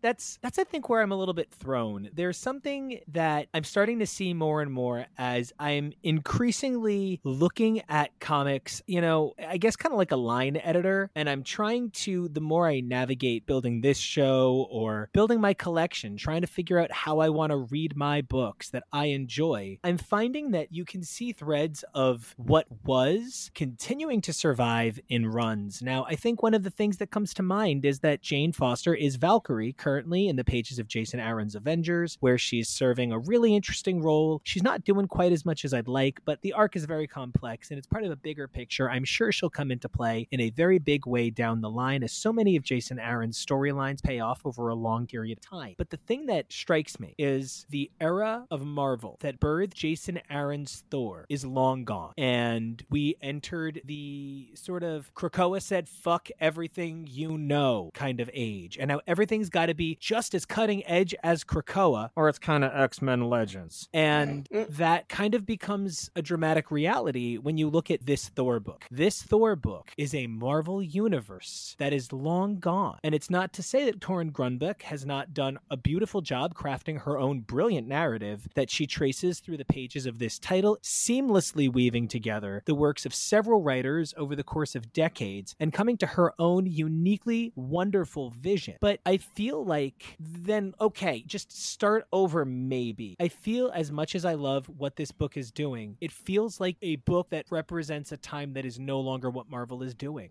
It kind of feels like it's going to lead to a reset to me between the pretty much utter destruction of Asgard and whatever is happening with Thor Odinson. It doesn't feel like we're going to be stuck with the same Thor status quo that we've had as a result of this book. And I guess I just really don't know because I can see a world in which this is very Thor Legends and the reset is like, oh, and then everybody forgot and we, you know, went back to one and everybody is essentially where they were when this ends. And it was just a really beautiful story about a moment in Thor time that because this is kind of like a off to the side mini series that isn't weaving in with Judgment Day or Avengers Assemble, maybe it will. Maybe that's what we'll find out is going to happen. But if it doesn't, then I, I have trouble believing that they're going to entrust this series to the big moves. I would be happy to be made wrong. But if this is the one that is like about to take us to the next step in whatever is going to happen with Thor, and none of this is like the creative team, it's editorial and company as a whole. I guess I'm curious what the marketing strategy, what the hype strategy, what the tie in strategy was, such that people would understand that this was a relevant book if it is relevant. And if it's not relevant, what it's doing, what its point is, other than to just be a beautiful Thor tale. One of the things about this beautiful Thor tale that I couldn't help but wonder about was as I'm looking at it, I'm like, okay, you know, the big reveal that S'ym, this is like limbo Prometheum. Okay, so now I'm thinking about the Prometheum exchange. So now this is that weird three or four issues of Excalibur written by, I think it was Lobdell back in Excalibur, like 30, what, 36 to 38 or whatever. And so, you know, we're looking at like the late 80s, early 90s, and it's a Doctor Doom story. And so now my head is going a lot of places and how this is trying to cover a lot of time. So I go back to the first issue and I'm piecing together the clues that might lead me somewhere. I see that we start things off with, you know, a dark warrior elf. And even if you, or a dark elf warrior, and even if you're like familiar with the character, who I don't know that it makes a huge difference if you are or not, it's still a very kind of regular beat that there is some sort of, you know, bad guy. And Algrim is just sort of a generic bad guy that fills in for kind of any Thor dude. But then we get specific ones like Ulik, Tyr, the fact that Hela's like nah, and then we find out it's all about getting the keys to hell. I don't know. But something that this book started out with that wasn't a tie to bigger things within itself, but was a tie to other things going on. The book opens with Jane talking about how she's here to watch someone die and to help them transition along to the next side. But the way she talks about it, sort of the simplicity of life and death as fact, it number one does, of course, mirror the sound of her wings, the famous Sandman tale that has now been adapted to Netflix, you know, Netflix live action Hanukkah forever.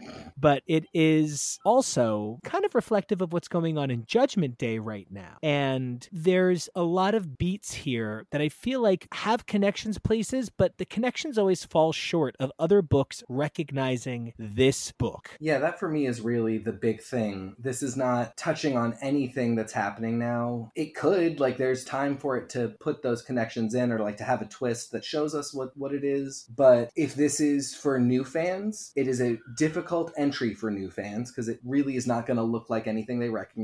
And if it's for old fans or people who are reading current stuff and are embedded in comics as a whole, I think this isn't really telling you stick with us like we're going to show you why this is relevant. I just am confused on the strategy. Yeah, I'm confused too. I'm not really sure where this would fall. I mean, I haven't been reading current Thor. I haven't been reading Avengers. It for me it just feels like an adventure that could be taking place at any point and not really having an anchor to reference. Yeah, it sort of feels like when a writer from several runs ago shows up and writes a mini series that goes in current canon and you're always like, "Ah, you're kind of picking up on your characters, you're kind of using your elements." Of course, using the shattered hammer and having it connected to, you know, the current things going on in the Donny Cates Thor run. You know, I'm not as up to date on current Thor as I could be, but I do believe this connects to it pretty directly. It still feels as though I I just sort of feel like Jane and Torunn Grønbekk and of course the incredible artistic team by extension maybe deserve their book to be treated with a little bit more attention. I feel like it gets a lot of variance because they expected Thor to still be in theaters and it'll be on Disney Plus soon. So the timing of this five issue miniseries is such that, you know, come out just before the movie and then finish just after you come to Disney Plus. So I get the design of it, but in a lot of ways, this book does so many things that don't get recognized. We have an interracial queer relationship that isn't being recognized. We have multiple women in roles of agency with their own autonomy, running their own games. Characters like Loki are referenced, but by male characters showing their own fear and weakness of other characters. There is so much to be said for the ways this book celebrates the idea of the strength of women in comics and in comics as an industry, but it's just not getting corporate support for me, for my taste. And part of that has to do with this is another example of a book where the villain is from another place. We had Loki and Legion of X, we have Loki and Shang-Chi, we have now S'ym and Limbo in the pages of Thor. And I feel like if X fans knew this was happening, X fans would have been all over this with everything going on in New Mutants and knowing that those characters and everything going on in New Mutants is going to somehow lead into Dark Web. Wait, really? Madelyne somehow goes from New Mutants to Dark Web alongside Ben Reilly, who, okay, so we've been doing some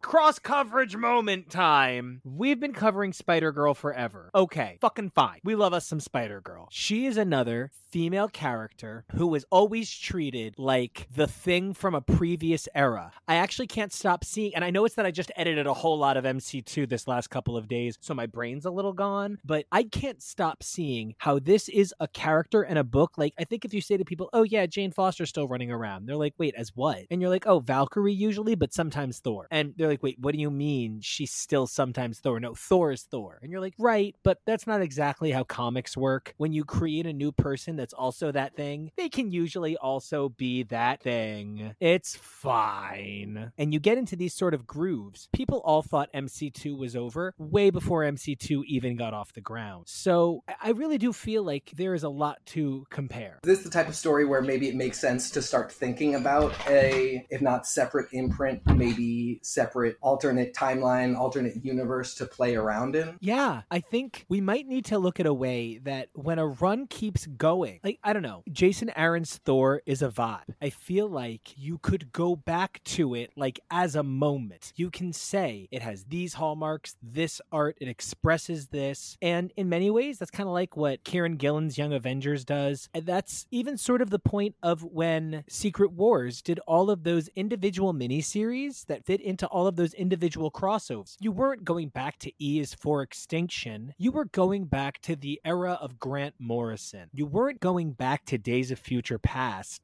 You were going back to what that early alternate universe in that seminal run meant to so many people. And I love going back to Jane Foster's Thor. I really do. But by the time we get to the Runa and Jane stuff, you know, them having like a real normal life, I feel as though the first issue doesn't really take me anywhere but bringing me to the event. And then the Thor cutaway that kicks off the second issue feels almost unearned because we had to spend so so much time in the first issue, you know, establishing Jane and Roz Solomon was there, and any Roz Solomon appearance is the best Roz Solomon appearance. So I kind of feel like Thor shouldn't have been here. It should have been a higher profile book, and Jane deserves better. Not than the title, but then the treatment the book is getting. I'm always down for a Krakoa book broadly. I'm down for an Asgard book. You know, I'm down for a Hell's Kitchen book.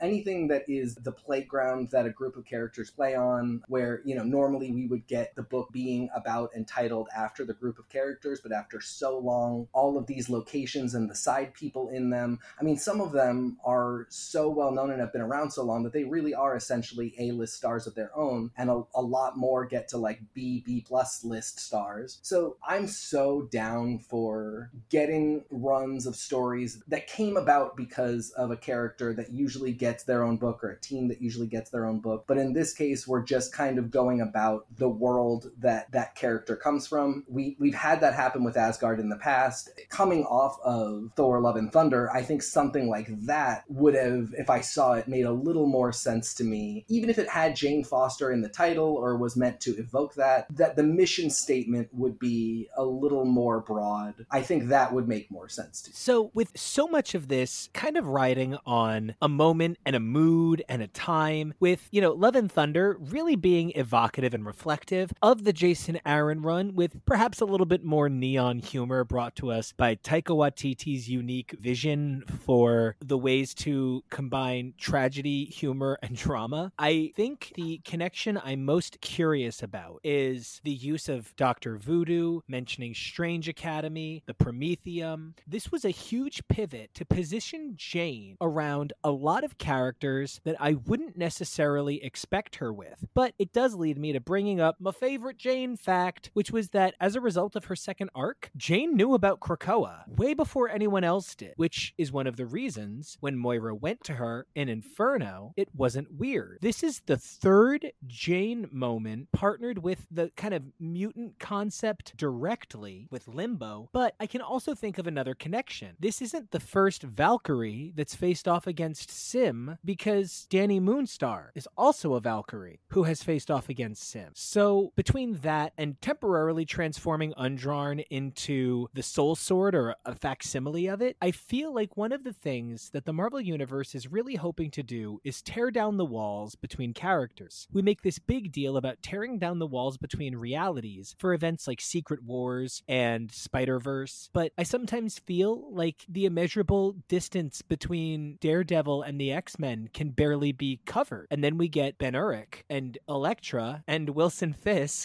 all running around an X Men store. So, my question for you guys is do you see these transformative elements under the pen of Jason Aaron and Torunn Grønbekk that have brought Jane Foster out of the shadows of Thor and into sort of the light of the bigger picture of the Marvel Universe? Do you think she has a chance of thriving within the X community? Within the X community, hmm. I'd like to see the way that her duty of marshaling the deceased to Valhalla interacts with the whole resurrection protocols of Krakoa. Yeah, I, I don't know, but beyond that, Well, and now you're that's huh. Okay. Well, huh. So she doesn't only bring people to Valhalla, well, that's true. She brings them to whatever afterlife, but now is there a Krakoan afterlife? whatever's past the waiting room. I'd say. Yeah. Have is it possible that Jane, as a result of all of this unique positioning, is in a unique place in the time of Judgment Day to assist the mutants in some unique way? Trial Magneto, Wanda creates the Eldritch Orchard, which allows people who have been dead prior to resurrection technology to make their way back to a place that they can then be brought into the world of the living. However, wherever they're coming from to get to the Eldritch Orchard, it would be interesting if Jane had a connection to that place, that she could somehow serve a function. The thing I love about the X Men is that question of like, could X character, sorry, that I love that question. Could variable character. Exactly. Could any given character have a connection to the X Men where, you know, they would be appropriate to have in books now? Every single character, the answer is yes, because there is somebody or something that can tie you to the mutants, because the mutants are just a subculture that comes together because of a thing that they all share, but they have so many things to share with the rest of the world. And that's really the beauty beauty and tragedy. So, you know, the other thing is just Dani being a Valkyrie. I mean, there's from just between the two of them having that connection in the same way that Magik and Madelyne Pryor both being of Limbo is how we're having this current New Mutants run have its amazing time. Dani and Jane coming together, that's like an amazing story that keeps her on Krakoa. I've been talking about how because Typhoid Mary is a mutant and she and Wilson just got on a boat and sailed away, nothing would make me happier than to have that boat land on Krakoa and for her to petition for her citizenship. And guess what? If Northstar gets to bring his human husband, Mary should get to bring hers. So not only do we get two characters that you would never associate with Krakoa, but one of them is a human and is a great foil to so much of the stuff going on. And throw any name to me of a character and I can come up with a reason why they should be interacting with the mutants. You want to play X degrees of X mutation? I am so obsessed with that idea now that it is all doing for the rest of the week. Yes, I absolutely do want to do that. I love that question and that hope for any book, especially one like this, where it's like, I don't know what, what we're going for here. Because if you ask me how I think it could happen, my answer is probably not correct, but it does make me think, like, don't give up hope yet. The point could be coming. I think my concern with these books that wind up feeling kind of outdated is it's hard to feel the quality of weight. You know, I think one of the reasons that I feel so safe that Krakoa isn't really going anywhere is I don't really remember a time before Krakoa anymore. It's been just enough books. It's not just one title, it's not two titles, it's not every title taking their cue from one book. It's a status quo. Everything is different. It's the Krakoan era. And with that in mind, if you tried to convince me that we could realistically, fully functionally go back, I mean, I could even get rid of the resurrection protocols limitlessly. You could tell me that they can only do five resurrections a year. Fine. You could get me to buy it, right? But you couldn't get me to accept the end of Krakoa as the mutant nation anymore at this point. And I think we've entered an age where once the crossover happens, that's done. Because House of X was now it's Krakoa, that's done. Now it's just Krakoa. Because War of the Realms was the end of Jason Aaron's Thor, well, now that's just done. His Thor is over. Jane as Thor remains an element of an iteration of the franchise that we, whether we consciously realize it or not, can no longer accept as the collateral damage of a new run. That is to say, I don't believe that Donny Cates is just going to suddenly be like, oh, can I borrow Jane again? I'm going to kill her real quick. Like, that's not what I would expect of this franchise. So, with Jane off in her own title, unless they're going to make this sort of thunder strikeian mistake of just kind of killing her off now that she's not the main hammer wielder, it's hard to believe that the stakes are all that high for this title. And I think that's what I come to when I wonder about the point of it. Yeah, I mean, I think no matter what, I, I have trouble believing that the stakes are really there. If all said and done, we kind of end this and there hasn't really been any big change or an obvious next step with a new book or something like that. I guess what I can definitively say that makes me happy about it is I think it leaves a lot on the table for somebody else to pick up and play with. It'll be one of those books that, whether it's in a year or in 10, somebody will say, Oh, yeah, I read that. And Torunn Grønbekk did a lot of cool stuff. I could pick up on, you know, the fight between Jane and S'ym and wherever Jane is next year, you know, have S'ym come back and be like, I'm ready for round two. And that'd be a cool thing. Sometimes read books where you're like, nobody will ever think of this again and it has no consequence. If this one ends up having no consequence, I think people will still think of it again because it's really cool. I'm also curious about the positioning of Limbo as possibly now a Thor thing and soon to be a Spider thing. At what point does the interconnectivity and the interwoven web of what the Marvel Universe is looking to accomplish going to truly be an inseparable thing? Because I do like the idea of that inseparability. One of the things that I think is great is hey guys, how many of you feel that you've read every appearance of S'ym? Because I don't feel like I have. I've read a lot of them, but I don't think I've read every appearance of S'ym.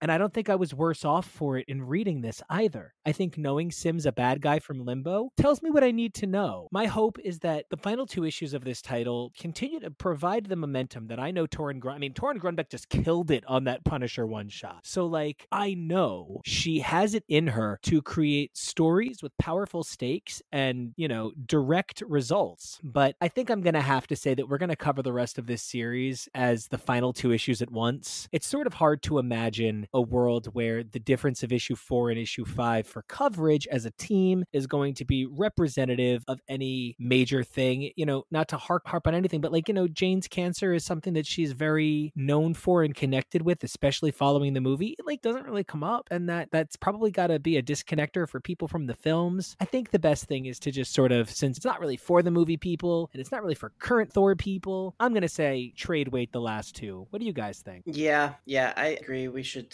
probably just do the next two together. I would say kind of like we have to because I don't think between the three of us we could come up with a solid counter argument for why you would do each one. Like they're just the next issue would have to so completely blow your mind. Otherwise, yeah, we're just kind of waiting for the conclusion and to answer that one question of like was this all just a one-off beautiful story with great art, you know, really understood a lot of Thor characters and moments and motifs or was this a setup for something kind of huge that we're going to need to talk about because it's going to lead into other stuff. Even if it is a setup, we're really not going to know that till issue five.